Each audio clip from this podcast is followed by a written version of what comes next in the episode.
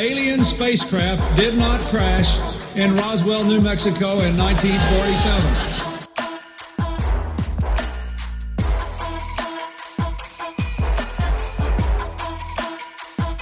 You know flat earthers, I guarantee it. But you don't know who they are because they're afraid of talking about it.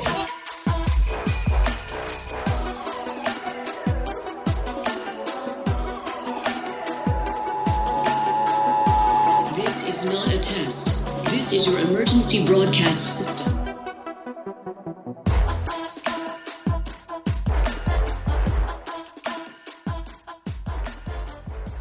Hello and welcome to the 32nd Annual Subliminal Deception Podcast, your weekly dose of conspiracy theory bullshit. My name is Cody.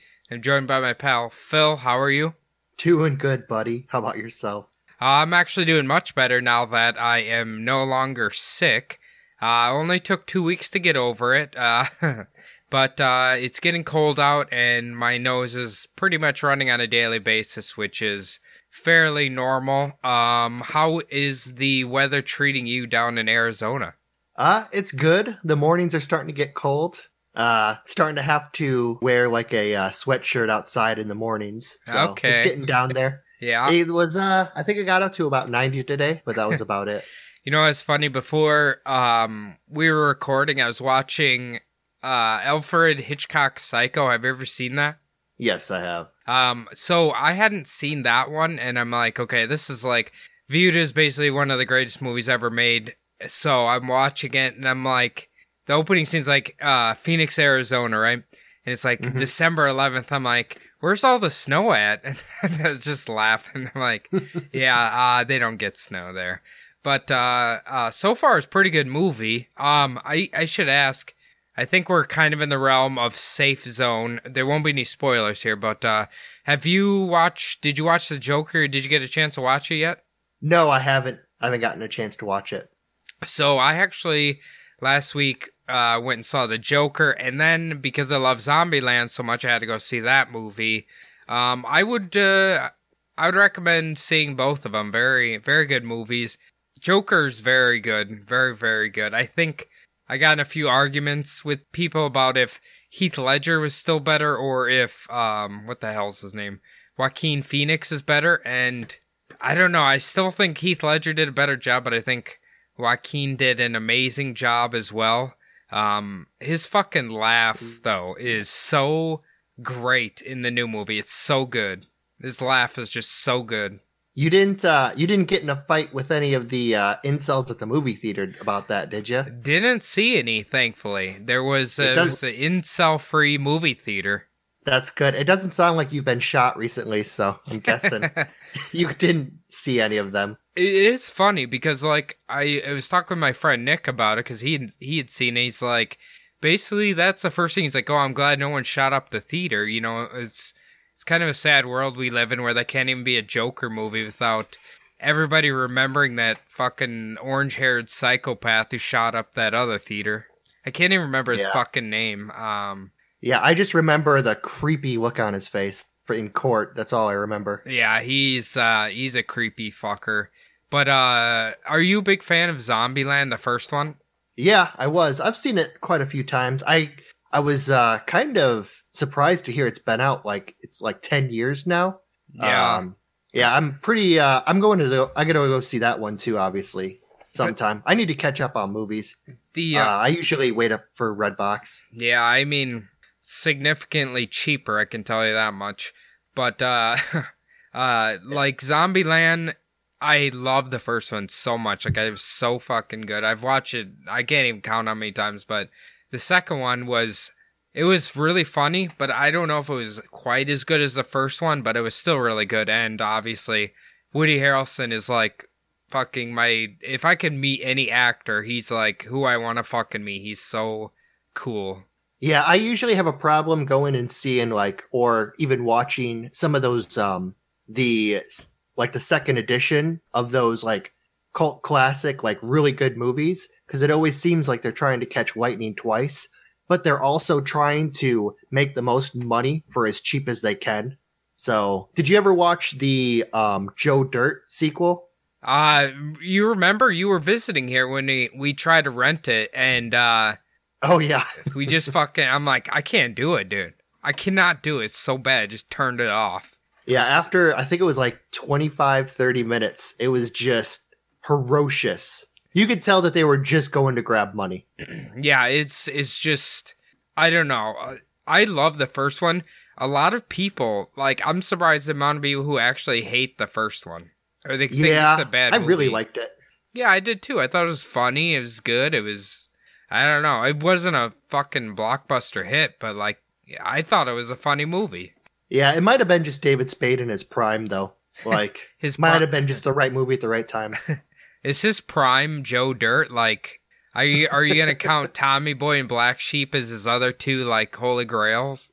He wasn't the main guy in those movies, though.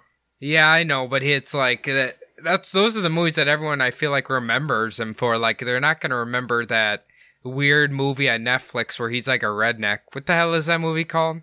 I don't remember. See, exactly, like, it's so...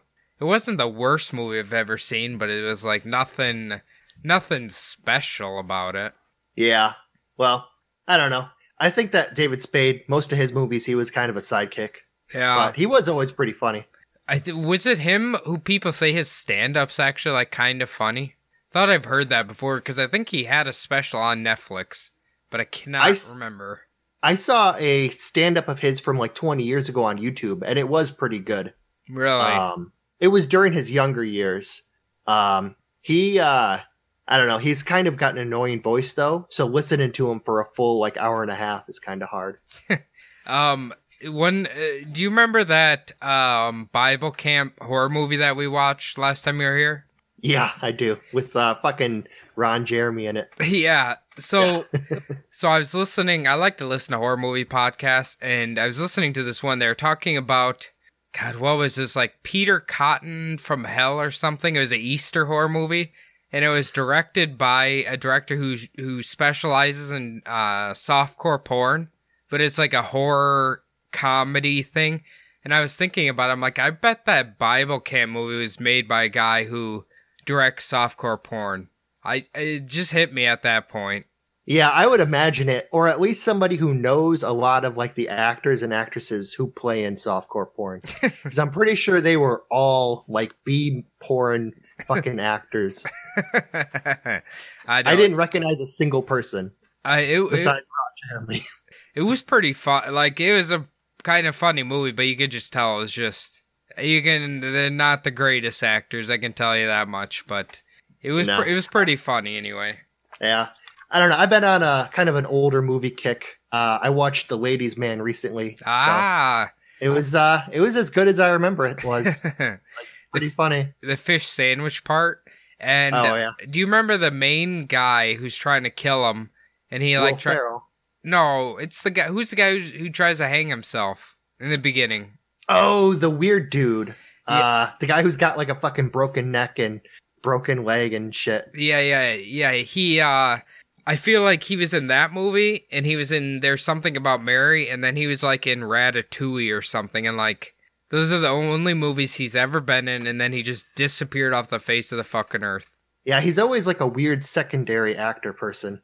He's just kind of got, like, I don't know, he's kind of weird. He's just very weird, but I can see why maybe his career hadn't taken off that much, but whatever. I guess that's actors. You kind of live and die. Kind of like football players, you just kind of, you're in there for a little bit and then you're gone. Yeah. You're either going to be a 6-year guy on the bench or a 3-year guy who blows out his fucking knee. Good point. Well, anyway, Phil, it's about that time. Why don't we dive into this week's conspiracy? I obviously have no idea what it's about, so you go ahead and take the reins over. All right. Well, the day that this comes out, it's going to be, I believe, the day after Halloween. Now, Cody, tell me, are you guys going to go trick-or-treating this year? I might be a little bit too old for that, but... Just a little.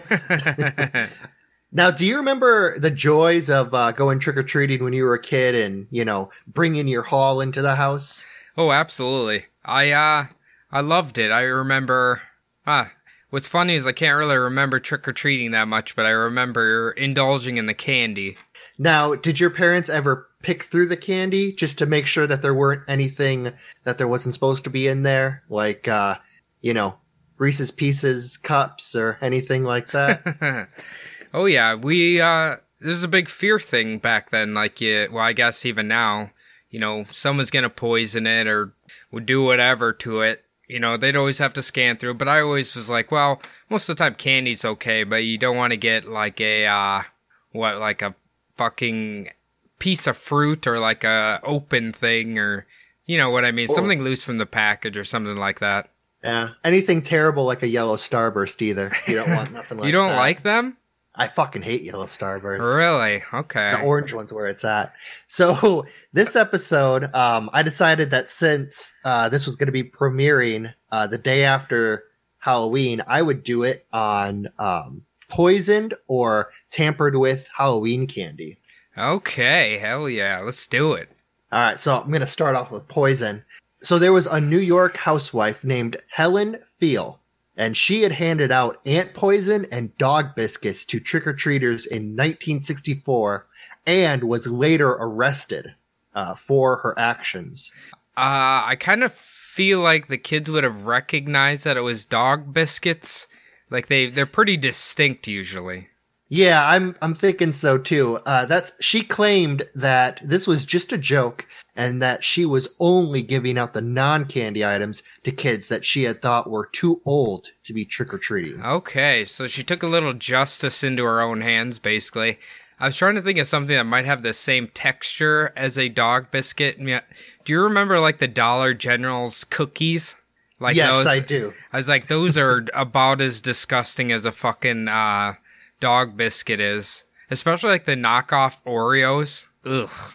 Yeah, or the ones that were supposed to be like the two graham crackers pushed together with the frosting. Yeah. Oh, yeah, I remember those.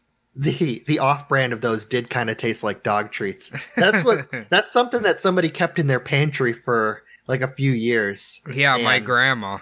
I'm thinking, yeah, that's what I was thinking. You remember how much of a hoarder she was? She had like cookies that are like 10 years expired still sitting in there. Yeah, no, I definitely remember that.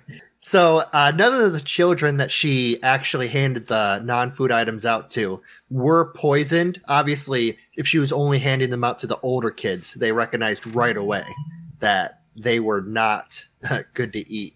So that's actually good from the story. So, okay, so we're talking about the ant poison. Was she just like handing out like fun-sized cans of Raid or something, or... Yeah, I'm not sure in 1964, like, what kind of cartridge or whatever ant poison came in. Maybe she just, like, wrapped it up in a used condom or something. I don't know.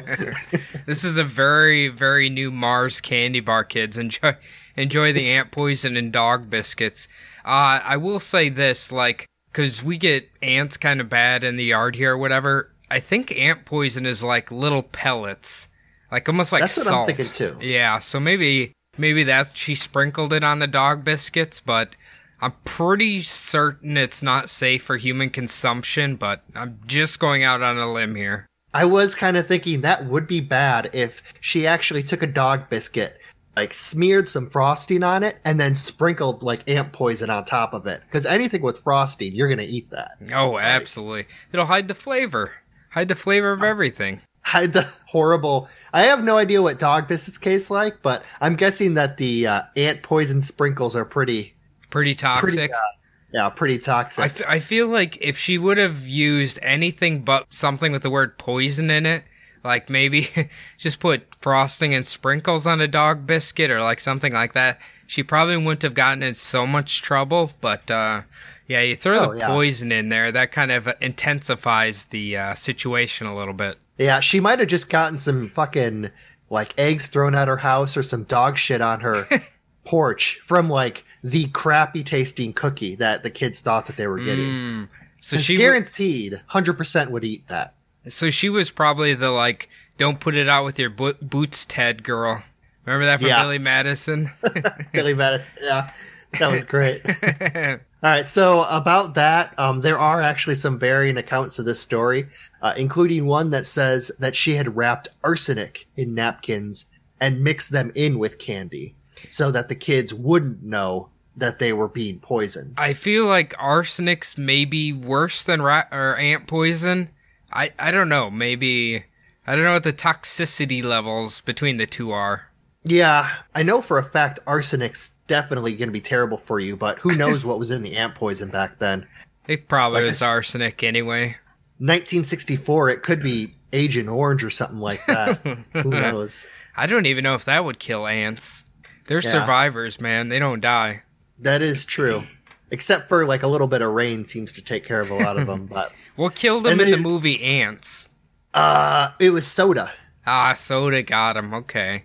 Yeah, there was a cascade of soda coming in. That's what it was. There was another one too that said that she mixed dog treats and steel wool pads together in the napkins and marked them as poison on the outside of the napkin. Okay, maybe that one's a little less harmful than the poison. Yeah, you got to think like if you pick through dog biscuits and steel wool pads, you're gonna be like, what the fuck is this? Yeah, you'll know pretty quick it's fucking steel wool. Like you're not hiding that. No. So my next one comes out of Texas. Okay. So Ronald O'Brien of Texas laced Pixie Sticks with cyanide in 1974, giving them to 5 children, including his son and daughter. Okay, I've definitely heard about this guy. He's not very nice. I know that for certain. Yeah. Of the 5 children, only his 8-year-old son, Timothy, ate the tainted candy. He would eventually die.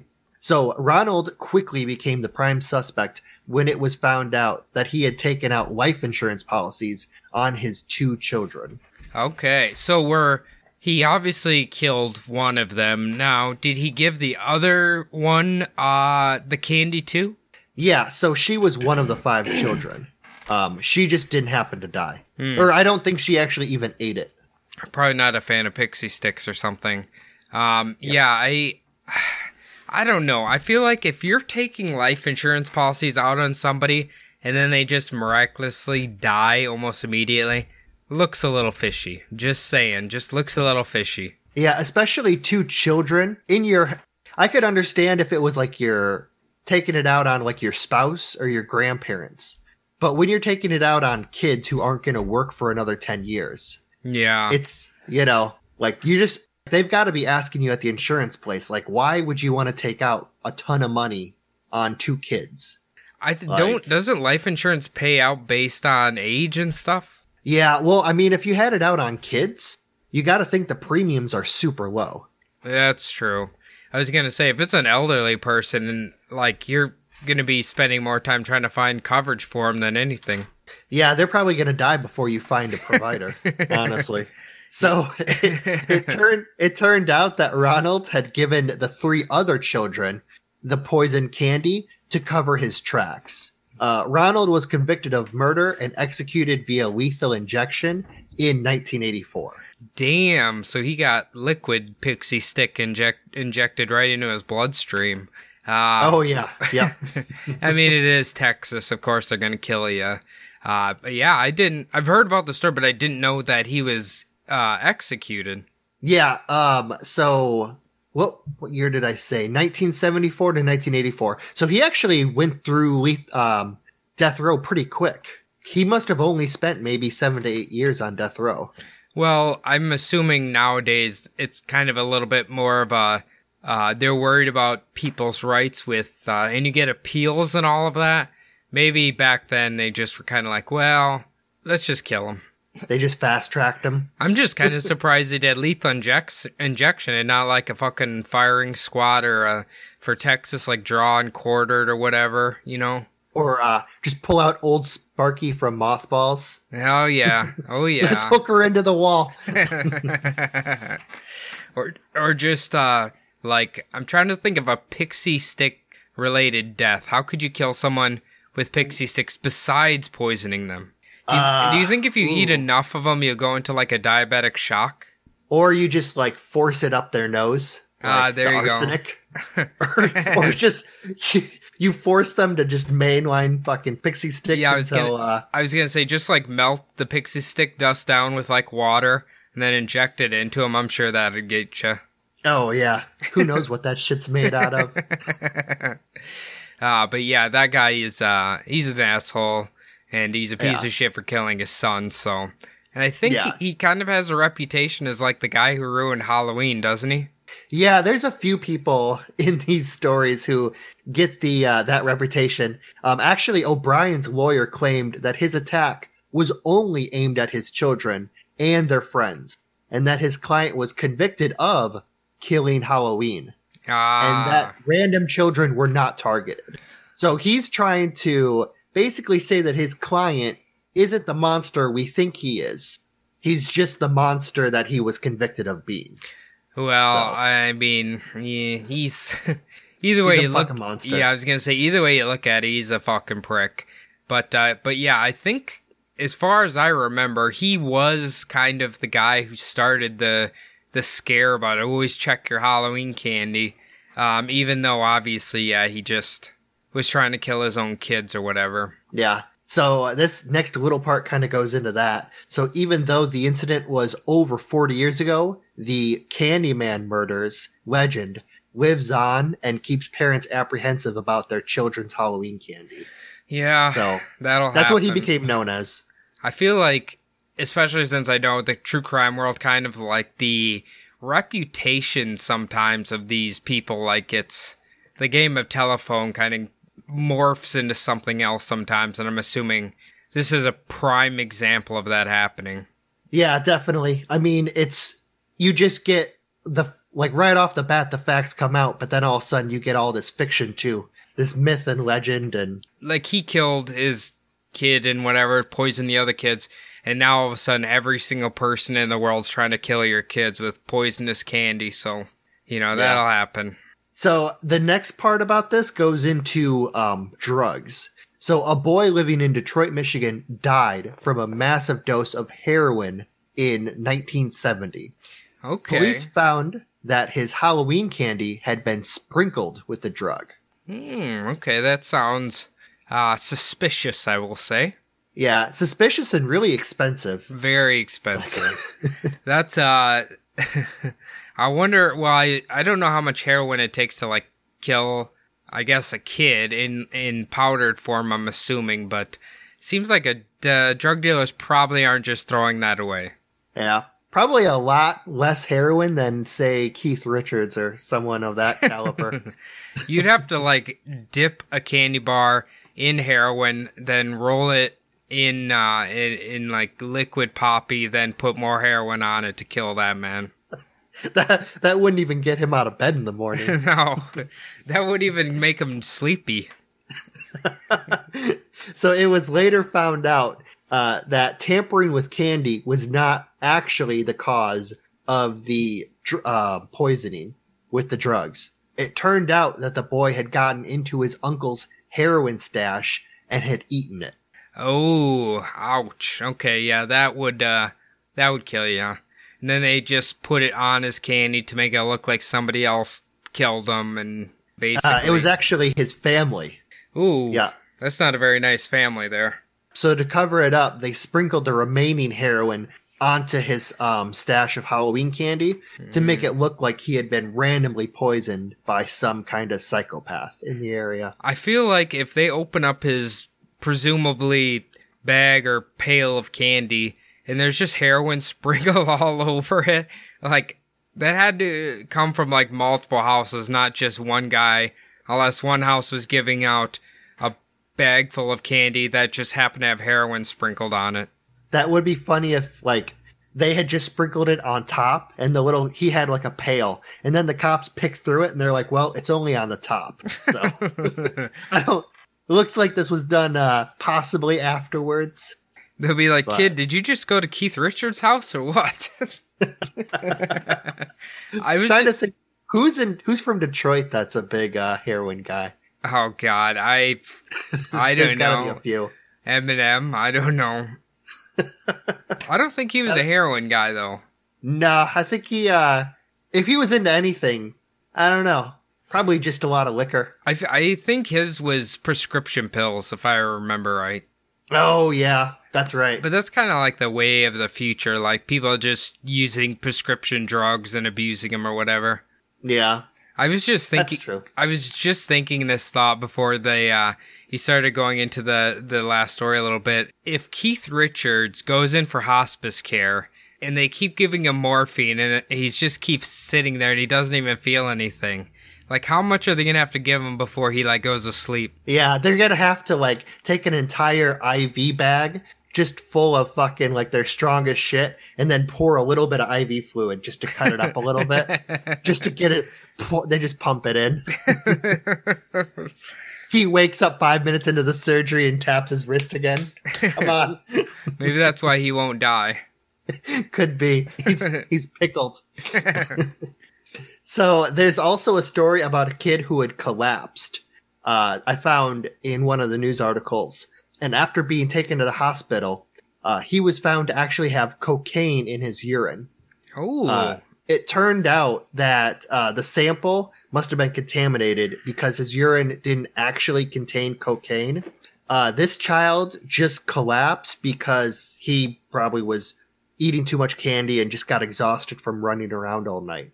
Okay. And so how did they know how the cocaine got in there? Or was it like him and a doper were doing pee tests at the same time and they mixed up the cups? Yeah, I don't know how. It didn't really go into that. It just said that his urine test, it was like a false positive. So they thought it was cocaine, but it was not cocaine. Maybe when that kid was trick-or-treating, he went to Keith Richards' house, and Keith Richards was just giving him free pee samples. Keith Richards sneezed on the kid. This kid's got so much blow in him, I can barely believe it. It just came out in a cloud and hit him in the face. Like, goddamn, is this guy baking a cake in here? What the fuck's going on? Keith Richards has, like, the $5,000 loogie. It's just full of coke. Oh, man. So, as marijuana-based candies, which are now sold in dispensaries across the country, become legal in more and more states, there is a worry that kids will be given gummy bears or other marijuana-based candies, either by mistake or possibly on purpose. Most likely because the people giving out the candy are high as fuck and they just give them the wrong bag. I understand the fear, but the THC candy is so fucking expensive. Like, you'd have to be really fucking high to, like, just accidentally give away, like, your fucking hash gummies or whatever. Somebody gave away their paycheck in fucking gummy bears. Yeah. That they were probably supposed to go out and party, like their Halloween party that night. Mm-hmm. Probably supposed to use it out there. All of their, like, fucking stoner friends are, like, eating gummy bears that night and getting pissed off because, well, either they're getting pissed off because nothing's happening or they just kind of think it's happening. Yeah. You know what's funny, actually? Obviously, CBD is pretty much legal everywhere now. But CBD doesn't do anything for you. It's just like a natural remedy or whatnot. You start hearing stories of people who give their friends like CBD gummies or something and tell them it's weed or whatever, and then they act like they're really high. Oh, yeah. I imagine. You remember that one kid we knew in high school? I remember someone gave him like fucking like dried up ditch weed or something, and he acted like he was so fucking high he could barely stand. That shit was fucking hilarious. But I imagine with those people who, like, you hand the fake gummies to, you could probably open up a Harborough bag for that dude and say, like, these are THC gummies. I don't know. I've never tasted THC gummy, but I have a feeling they have, like, a poop taste to them. Just guessing. Yeah. I don't know. I'm guessing they don't taste that great. But yeah, I've never even... It's never even been in one of those places, so. Nah, I think everybody should experience it because it's the level of security in these places is very high and it's kind of uncomfortable. But I understand why they have to do it. But yeah, I don't know, Phil. I have a hard time seeing someone just giving people out fucking weed gummies. Like, A bag of, say, bag of gummy bears is like, what, fucking $5? I'm assuming a bag of weed gummies is probably like $80, so... Yeah, probably a lot smaller bag, too. For $5 of the regular gummy bears, you probably get like a Costco bag for that. Yeah, no shit. And I wonder if they have like the, you know, the night crawlers that are like the sweet and sour gummies? Oh, yeah, the dual flavored ones. Yeah. I wonder if they would do that with weed gummies. Or they have like the weed gummy octopuses. Yeah. I don't know. But yeah, I don't think they're doing that to anybody. Probably not. So this is actually, they were saying that it's kind of like especially high, like the fear of it, in areas where dispensers are like on the rise and like close together. So somewhere like Denver, like where there's a pot dispensary, like every 3 buildings, basically. I feel like you got little kids like opening up like lemonade stands with, you know, fucking pot outside of little fucking houses, pretty much. Weed lemonade, just marijuana-infused lemonade stands. Little kids are handing them out. You know what I was just thinking? I wonder if the dispensaries hand out candy at Halloween. I don't know. A lot of businesses do that. You would think it would be like a porn shop where like parents just don't take their kids around there, you know? Yeah. Well, I'm not saying they give out like fucking the goods, but like just regular candy, just oh yeah, no, that's what I mean. Well, you don't even handing out regular candy, right? Well, it probably shows the neighborhood like, hey, we're not dangerous because we're giving your kids candy, probably full size candy bars too.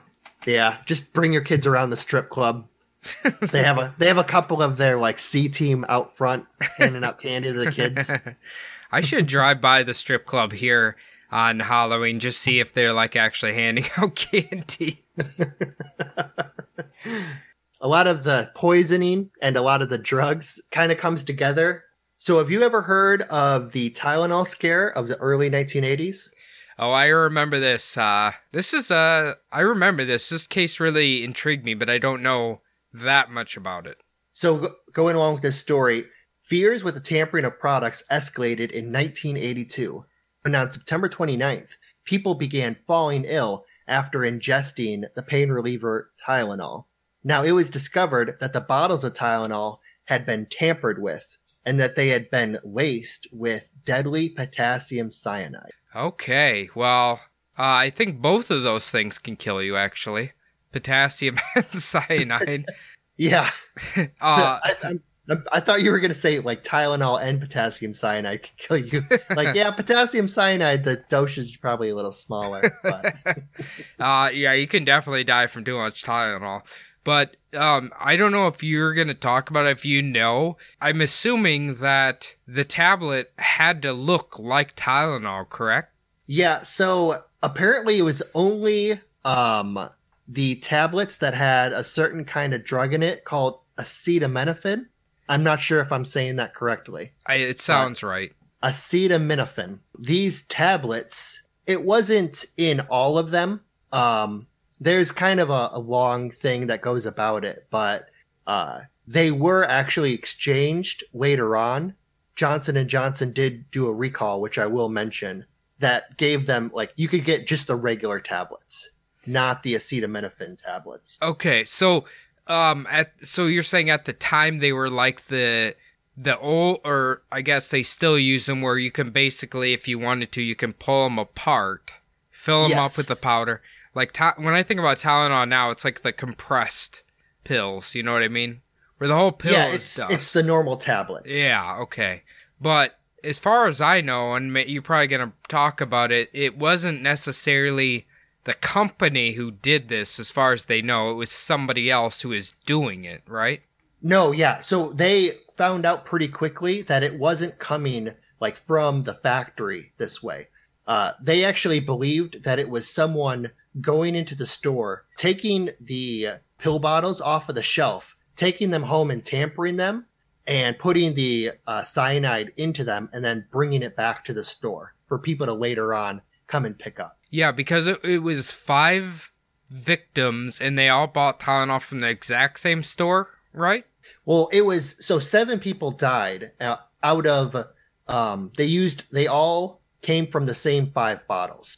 So 7 people total, and then the 5 tainted bottles of Tylenol. Oh man, that would suck if you were just at your friend's house like, God, I got such a fucking hangover from all the fucking drinking and strippers last night. Can I get some Tylenol?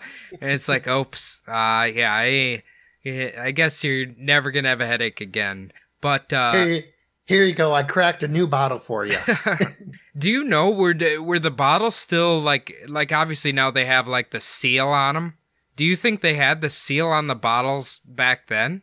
No, I was actually going to mention this. So later on, but this is actually where all of the tamper proofing came from. Like everything that we see now that has like all of the little plastic seals and the little like breakable tabs on the bottle tops, all of that came from this case. This was a really huge, huge deal back in 1982. I know. It's I know like in the true crime world, nobody really covers this case because obviously nobody ever gets caught for it, but like just think about it nowadays. Like if I got a headache, dude, I just go take 2 Advil. I don't even think twice about really what I'm ingesting, you know what I mean? Yeah, aspirin's just such a, you just don't even think about it when you take it. Yeah, it's just I don't know. When you think about stories like this, you're kind of like, Jesus, should I be worried that one angry employee or like something could have did something to this, you know what I mean? Yeah, well, I know, like, every time my mom, like, every time we would buy, like, a carton of milk or something like that, anything with that plastic, like, the foil seal on top of it, any time that she would open something and it wouldn't have that seal on it, we would always take it back. Yeah, so.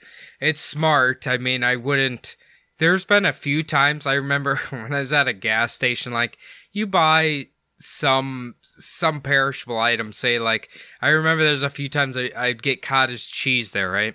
And yeah. It was punctured, but it was because they were stacking them too high on top of each other.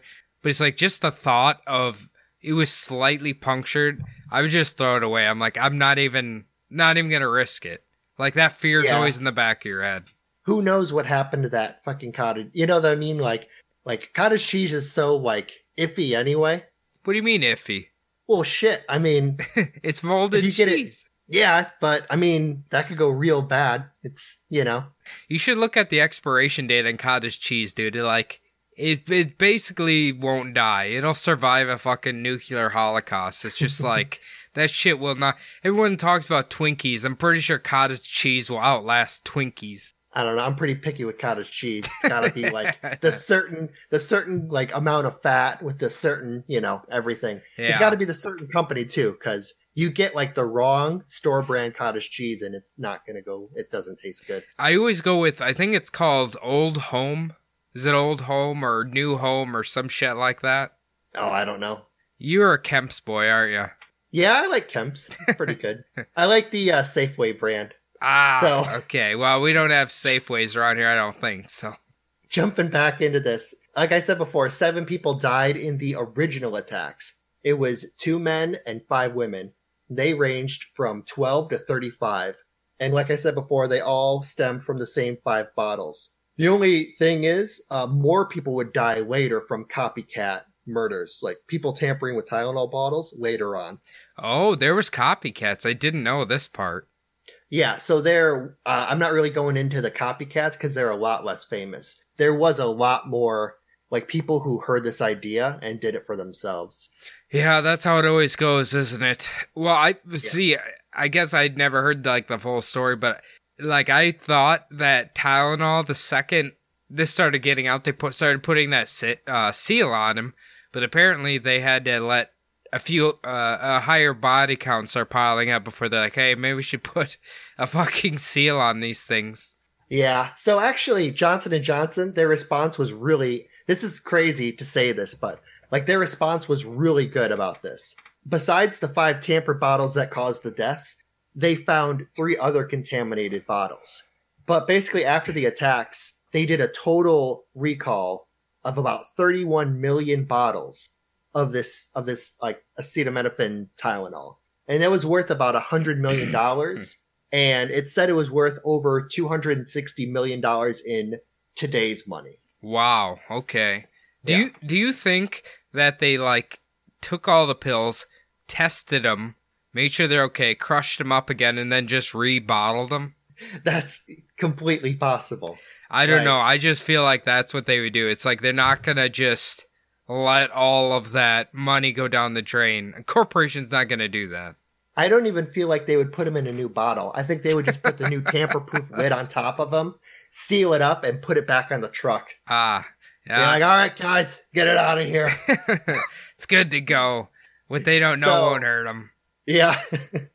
But so this actually took a really hit, like a big, big hit for the company. At the time of the scare, the company's market share collapsed from about 35% total market share down to 8%. Oof. But because of the positive response, Johnson & Johnson like regained a lot of their losses in the next years. Can you imagine if you were like smart enough to buy a bunch of stocks when they crashed? Fuck, you'd be so goddamn rich right now. Or one of those people who like sold Enron stock at just the perfect time. That'd be awesome if you had a time machine. Go back, buy like, what was it, Amazon stock in 1997 when it was it was like 85 cents a share. Oh, that'd be perfect. Who is the person who didn't make it out of the Enron thing? Martha Stewart. Martha Stewart's the only motherfucker who went to jail. Isn't that the joke? Like, she's the only person who went to jail for Enron. Something tells me that since she's the, you know, basically fall person, that she got a lot of money from the other people who basically she took the blame for. I have a feeling she got a lot of money. Oh, yeah. She went from having fucking Martha Stewart money to Oprah Winfrey money pretty quick. Okay, let's not get crazy here. Yeah, that's true. So, as you mentioned before, no one was ever actually like convicted of the crime of murdering the seven people. But there was a man named James William Lewis who was convicted of attempting to blackmail Johnson & Johnson for $1 million.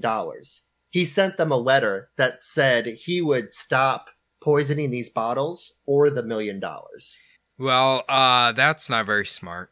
Yeah, the real problem is the dumbass, he left a thumbprint on the envelope that he sent to Johnson & Johnson. So he was caught.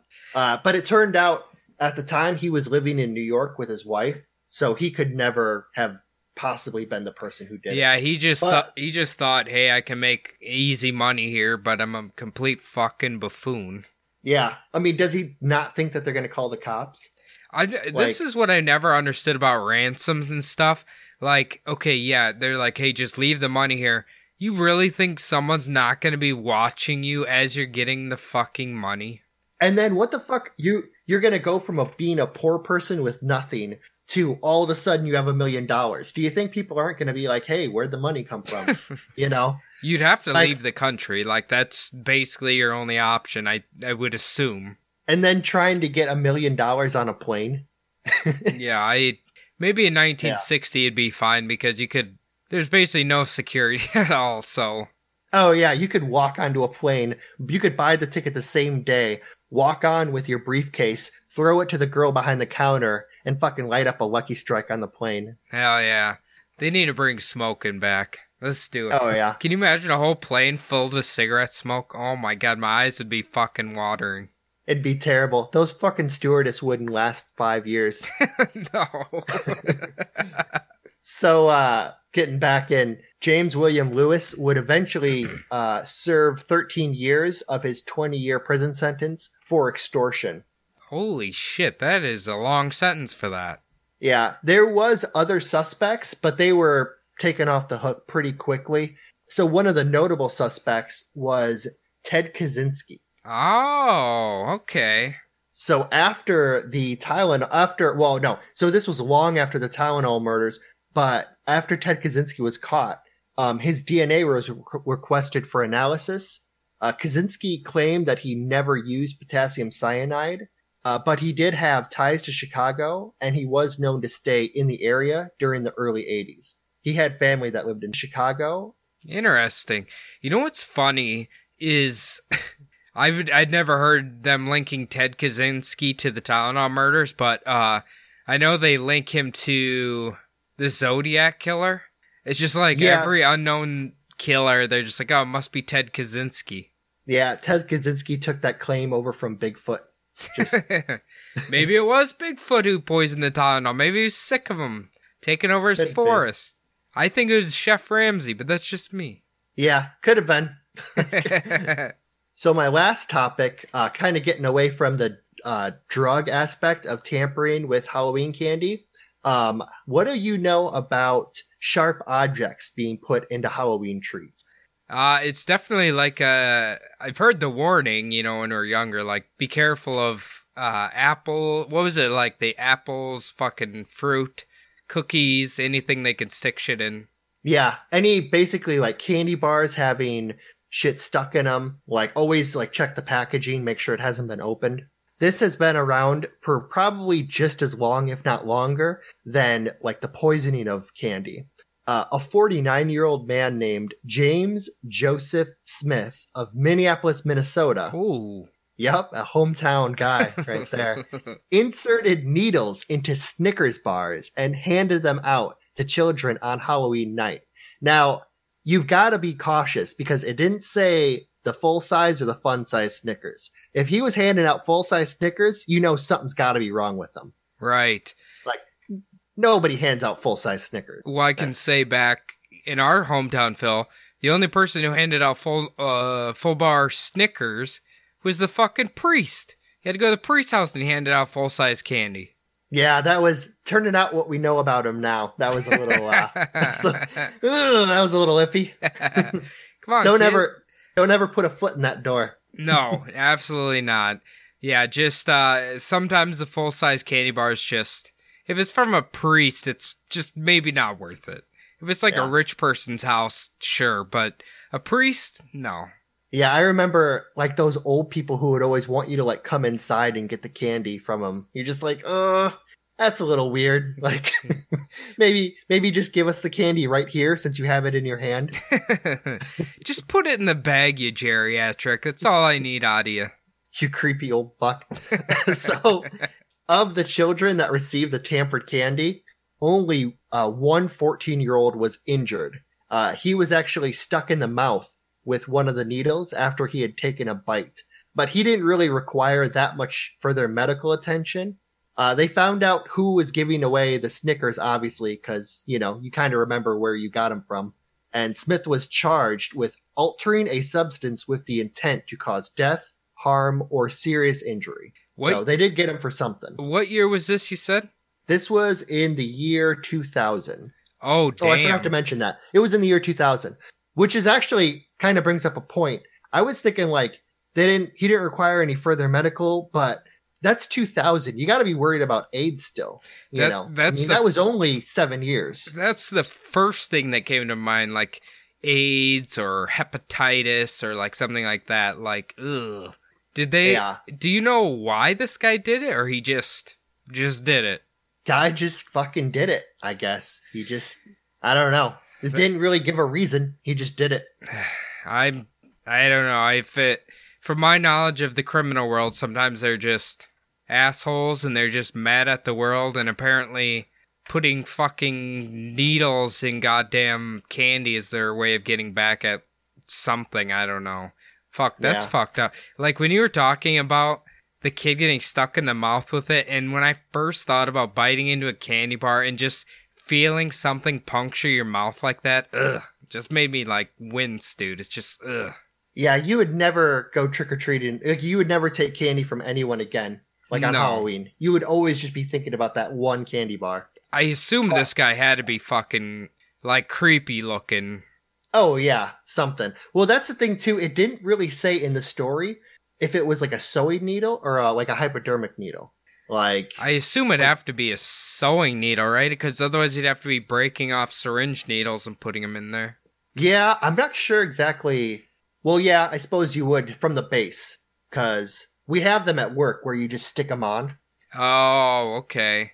So, yeah, I'm guessing it would have to be on the base. I was, this just reminded me, Phil, did you include the old putting a firecracker in a cigarette trick on here? No, I didn't. Or was it a sparkler? Dude, what is this, the 1930s where they're handing out fucking cigarettes to little kids? Here, kid, you want a Winston? My wife left me. My kids aren't here anymore, so I ain't got no more candy. Dude, I vividly remember kids when we were in high school doing this to each other. Like they'd break off a sparkler and stick it in a cigarette.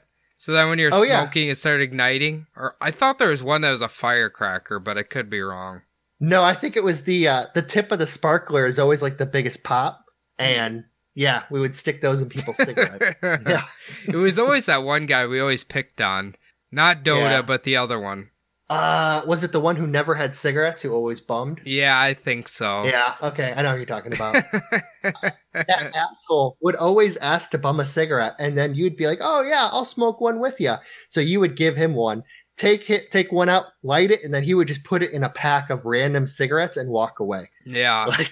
Like, dude, what the fuck? Give me my cigarette back. Fucking asshole. You did. I mean, it was hard to get cigarettes back then. When we were like 18 or like 16, 17, it was hard to get cigarettes back then. Well, yeah, it's hard for him, but it was hard for us too. That's what I mean. It was hard for us to get those cigarettes, and we can't just be giving them off to a fucking beggar. Yeah, handing them out fucking willy-nilly. So probably this is actually the last like real one that I have. Probably the most famous, and you kind of mentioned it before, I'm glad you didn't go into it, is the tampering of fruit. And in the Northeast during the late 1960s and early 1970s, there was a huge scare with candy apples. Okay. So you've obviously heard of razor blades and candy apples, right? Yeah, well, I didn't know it was razor blades. I just always heard about concealing like sharp objects in fruit because it's easy to get them in there, obviously. Yeah, so there's actually a lot of myth about this. There are some truthful cases, but hardly any of the kids ever really bit into them, just because apples, like when you bite into it, they would see that there was something in it, or it would cause like little dead spots in the apple, and the kids would see like the little sharp object in there. Yeah. This actually led to a law mandating prison time for tampering with Halloween candy or fruits in New Jersey in 1968. So it wasn't even illegal before then. Yeah, apparently not. That's what kind of tripped me up too, was tampering with like food and giving it to someone else wasn't illegal. And also apparently they just said Halloween candy or fruits. So was this only illegal like one night of the year? like if you were doing the little like candy fucking Easter egg hunt thing, could you do it then? I've maybe put it in, I don't know, put it in Peeps, or I don't fucking know. That's insane. When it was just New Jersey who made it illegal too. Well, that's like the one of the biggest places to do it. It wasn't like, it's the most famous law to be made. Happened in 1968 in New Jersey, and that was mainly because that year alone there were 13 cases of sharp objects in apples given away that year. No shit, 13 of them. Holy fuck. 13, yeah. So that was kind of a big year. Like, in this mostly happened, like I said, like on the Atlantic seaboard, up in the Northeast. Was saying they were just putting razor blades in there and candy apples. Yeah, it was razor blades, other sharp objects. Okay. I imagine probably like pieces of glass, needles, all that other shit. But razor blades is kind of the big one that's persisted. Are they sure they weren't just like picking up apples that had fallen on Newport Beach? Because I think there's already syringes and glass and sharp objects all over that beach. I think it's that beach. I think it's the Newport Beach is like tainted with shit everywhere. A little kid is just trick-or-treating in like fucking one of the suburbs in New Jersey, drops his apple on the ground, on the street. It's just got heroin needles in it. I swear it was one of those beaches that is like, has fucking needles and shit on it. Like, it's a beach no one goes to in New Jersey. I don't remember which one it is. I swear I've heard of it before. Is it the one where like all of New York's garbage gets dumped onto? I don't know. It just sounded like it was a beach where, like, junkies hung out at and shit. And they just throw their needles and shit in the beach. Ooh. And whatever. I don't think, Pittsburgh has a coast. Like, maybe there's a hurricane that blew it off from New Jersey and blew it into Pittsburgh. Maybe that's what it was. That could have been. Like, there were really, like I mentioned before, there were a ton of, like, these razor blade stories that persisted. And a lot of them, the 60s, 70s, most cases actually involved no injuries at all.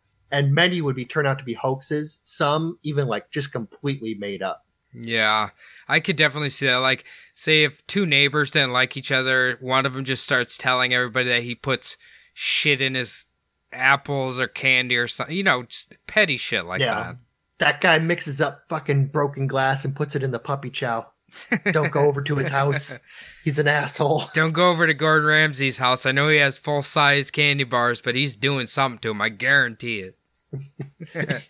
He'll go over and get candy from his house, but he's going to fucking scream at you. He might even punch you in the face. If you're lucky enough, he'll suplex you. He'll only suplex you. So the stories about poison candy and sharp objects sound like the biggest Halloween dangers. But in actuality, like, these events are very rare and hardly anyone gets hurt from them. So the real danger comes from Halloween is all of the accidents that happens. So the streets I mentioned before are filled up with little fat kids running around, and it's often in the dark and they're wearing dark costumes and they're not really, like, observing, like, the pedestrian laws. Yeah. So this makes for a very dangerous night. Yeah, I could definitely see that. I don't remember. Are they required to wear, not required, but I haven't paid that close of attention to trick-or-treaters, but I wonder if they started wearing, like, reflective tape and stuff like bikers do. I know that in our hometown, when we were getting to be in the, like, our teenage years, some of the kids, like, they were mandating that the kids were having to wear, like, reflective shit. Yeah. I remember that was a big change. I mean, that's smart. I mean, obviously, kids are trick-or-treating on Halloween, but I think there's a lot of people who are adults are drinking too. So yeah, you got to be extra careful for them as well. Yeah, I'm also going to mention that too. So Halloween's also a terrible night when it comes to drunk drivers. Oh, yes. It's not only a night reserved for children. Adults also like to get all dressed up and go driving. The problem is Halloween, normally it's on, like, a work night. So a lot of them aren't obviously going to make a big night of it, but they're still going to have, like, 3 or 4 drinks and then get back out on the road. You know, some little kid runs out in front of them, probably won't see them. Yeah, I think that's why I assume most, like, around this neighborhood, most kids go with their parents. You know what I mean? Yeah. And, like, are very careful. So I think the moral of this entire story is, like, you're pretty safe eating your Halloween candy. Obviously, I have ate numerous amounts of Halloween candy back when I trick-or-treated. I'm sure you did as well. It's just, I think you gotta be careful about what houses you go to. Yeah. Your neighborhood. You know, don't go to some creepy guy's house. That's what I remember. I remember on our, so I lived on a farm when we were a kid. So all of the farm kids would basically get driven around to the different houses in, like, my big area neighborhood kind of deal. One year we didn't have anyone who was going to be home, so we just put 2 big bowls of candy out on our porch. We came back 35 minutes later, and surprise, surprise, it was all gone. Yeah. We probably had 4 trick-or-treaters. It's funny because they did that there. I remember a few years ago, we were all gone here, and it was like a weekend or something, so my sister just put out a big bowl of candy and said, "Take one only, please." Of course, the full fucker was gone almost immediately because people are fucking greedy and selfish little pricks. There's actually a great video of that where they set up a hidden camera with that situation where there's, like, please just take one piece of candy. It'll be like, the weird thing is it was the little kids who would walk up, read the sign, and take one. But then their mom or dad would come and be like, "Take more, take more." Like, their redneck parents would come and tell them to take more of it. Of course, the little kids aren't going to fucking do that. Yeah, the little kids are probably actually thinking about the next kid that's coming along. Yeah. Apparently you don't get that selfish until you're older. Yeah, the white trash selfish parents are a little bit different, though. So, of course, I got to end this all off with, oh, wait, no. So there's one more, too. There's also the little asshole teenagers, like, pranking people's houses. So there's also that danger, too. Yeah. You got to watch out for them. I actually, on my way to work, I think it was earlier this week or maybe last, I seen someone's house and all the trees fucking toilet paper everywhere. It's a horrible thing to do, but God. It was so funny when we were kids. Yeah, obviously, but it's just like, man, you can't get rid of that shit. Oh yeah, especially if it rains. Oh God. God damn. So of course, last but not least, our friend Barry Soetoro. Now actually I would kind of like to hear thought about this for Barry Soetoro. Just go ahead, insert him in whatever story that you wish. So here's mine. So Obama has a candy apple factory on Mars that pumps ecstasy into the fruit, which makes the kids love Halloween so much that they begin practicing witchcraft and worshiping the devil. Yep. This turns them away from their family and Christianity and towards the Illuminati and the New World Order. Yep, I was going to say, or you could spin it as he's the Antichrist and he wants more followers too. Of course, I forgot. You know what's funny? This fucking Barry Soetoro meme of ours that we've gotten this deep into it. Literally in my personal life, when people start saying they have problems, I'm like, are you sure it's not Barry Soetoro? Is there anybody by the name of Barry Soetoro involved with your current problems? Like, I catch myself keep doing that now. At work, my favorite one is blaming shit on Obama. Or claiming that they're not into Scientology enough, that they're not on that billion-year bridge. See, the Blame Obama meme was popular, but now I've escalated to where it's like Barry Soetoro, because not only are you delivering a funny joke, but they don't know who Barry Soetoro is, so then it's like a double whammy you get them. Very few people know who Barry Soetoro is. The funny thing is, whenever I do one of these, like I'm writing up these stories in my head. Whenever I'm doing these, I think of like Barack Obama, like normal Barack Obama. And then I think of Barack Obama with like that, like 1950s movies where they just put a mustache on the guy. Like, they give him like an evil looking goatee and like a snide look on his face. I think of that, like Barack Obama's evil twin, Barry Soetoro, doing all this bad shit. Do you know how amazing it would be is if you were handing out candy and a large man showed up at your door wearing a Barack Obama mask. And then you're like, what's your name, little kid? He's like, Barry Soetoro. Slam the door in his fucking face. Get out of here, reptilian.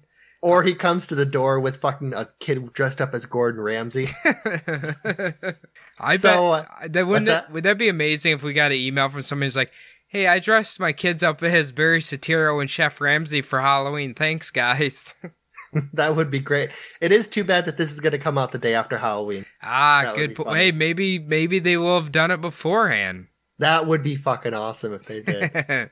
So this one we can't really do percentages on because they're all pretty much true. What would you say, minus the drunk driving and the trick-or-treaters, what would you say you'd be most worried about if you had kids who went out and trick-or-treated? Honestly, minus the drunk drivers and teenagers, I'd say not really candy-wise. I don't know. Do we include... I'd be worried about pedophiles, I think, more than anything. Oh, Catholic priests. Yeah, you're right. There you go. Well, not just them, all the other ones too, but all the other especially ones those. Most famously Catholic priests, though. I think if I had a kid and I was taking him trick-or-treating, I'd be like, look, we're going together. We're making sure it's a safe neighborhood, and maybe you're not eating any apples or like open cookies. It's going to be sealed candy, and that's it. Oh, yeah. If I had kids out here, I would definitely take them to like the ritzy part of Scottsdale and like go pound on all those people's doors. Okay, now here's the other question. What candy, you choose one candy, what are you going to steal from them and tell them that they can't eat? Ooh, tell them that I'm worried there's razor blades in it. The Reese's Cups, I imagine. That's my favorite one, so. Yeah, I'm trying to think. I'm a basic bitch, but Snickers is so good. God, I love Snickers. I'm a big fan of like Starburst and Skittles. I really like Twizzlers too. Maybe I'm a weirdie, but I really like those candies. Are you a fan of Twizzlers? A little bit. I can't like eat a whole pack of them, but I might have like one or two strands. Only the red kind. I cannot stand like the chocolate kind. because it tastes weird. Like, is it chocolate or is it dark? Like the black licorice.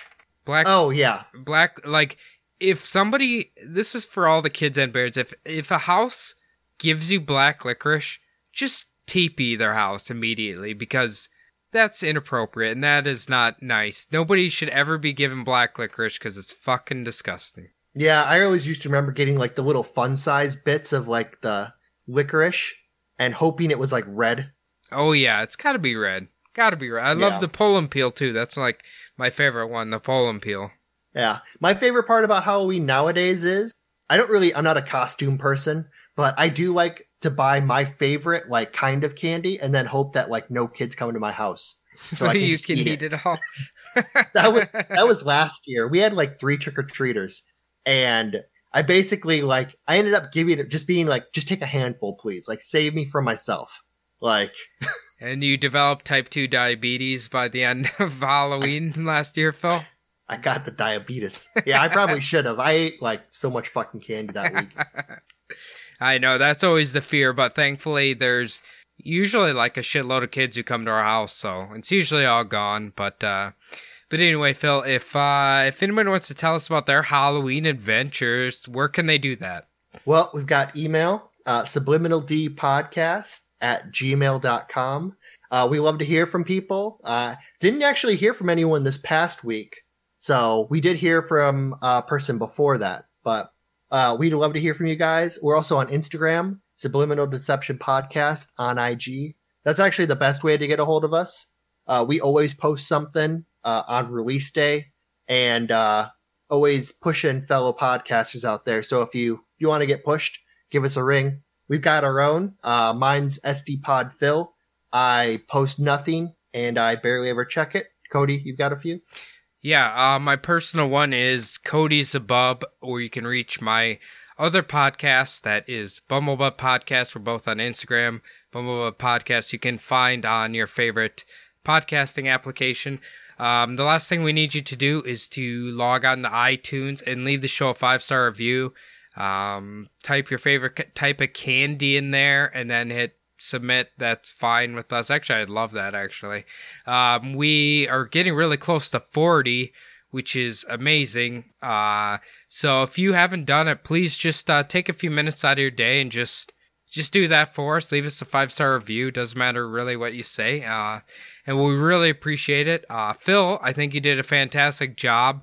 I think maybe, obviously there's a lot of scary stories you told, but I think in the end, for the most part, everyone should feel safe and hopefully had a happy Halloween. So we'll see you guys next week. Thanks, guys.